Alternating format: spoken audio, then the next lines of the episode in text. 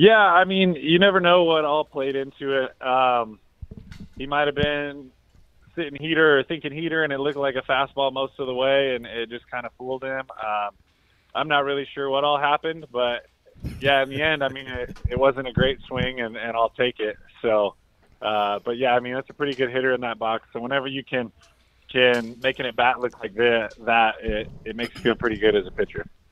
Steven Wilson, Padre reliever, joins us here on the Premier Chevrolet of Carlsbad fan hotline. And, and, and Steven, um, you, you made, this, made the squad out of spring training. I think it was a surprise by most folks' uh, predictions of what the roster would look like. You get off to a great start. You hit a little bit of a wall. You have the little bit of time down with the injury, and you've come back and have pitched great. Just talk about some of the things you've learned about yourself over the course of your first big league season. We all agree that reducing carbon emissions is a good thing.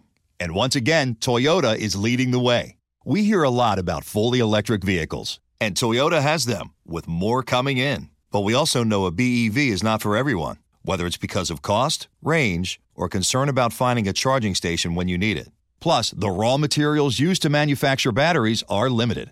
Enter Beyond Zero, Toyota's vision for a carbon neutral future. In vehicles and in manufacturing plants too, in the years ahead. The materials used to make just one long range battery for an EV could be used to make batteries for six plug in hybrids or 90 gas electric hybrids. That's why Toyota's position today is electrified, diversified, empowering you to choose how to reduce your own carbon footprint with the vehicle that's right for you a hybrid, plug in hybrid, or battery EV. So shop, learn more, and get details at toyota.com slash beyond zero. Toyota, let's go places.